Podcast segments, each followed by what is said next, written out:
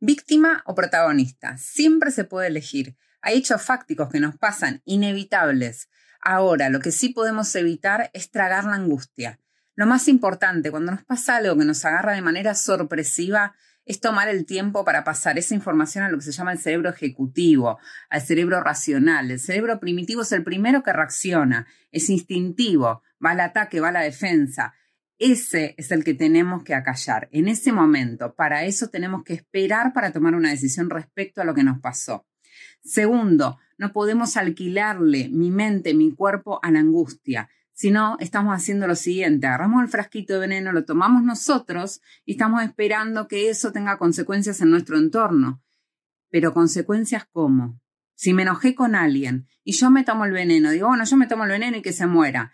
El veneno te lo estás tomando siempre vos. Cuando vos te quedas con la angustia, te quedas con el enojo, te quedas con la bronca, toda esa energía está en vos.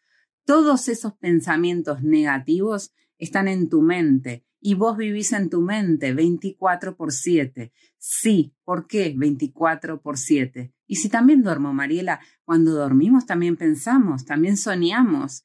¿Qué le queremos contar a nuestra mente? ¿Qué la queremos alimentar? Si seguimos enroscados en un problema, no racionalmente buscando una solución, sino emocionalmente lastimándonos por lo que nos hicieron, y en realidad yo puedo permitir o no que eso me haga a mí algo, que eso me interpele a mí en mi realidad emocional, o puedo elegir que eso que pasó no me pertenece y no me lo guardo, no me quedo con la angustia, no me quedo con la emoción, no me lastimo a través del otro. Entonces empezamos a aprender que podemos elegir si somos víctimas o protagonistas, independientemente de todo lo que nos pase alrededor. Y eso es lo que nos hace verdaderamente libres. Y a disfrutar, eso, eso es la propuesta siempre, a disfrutar la vida sin excusas. Tenemos todo lo necesario. Que no se nos pase la vida deseando tener otra vida. Somos protagonistas. Los quiero mucho. Un beso enorme.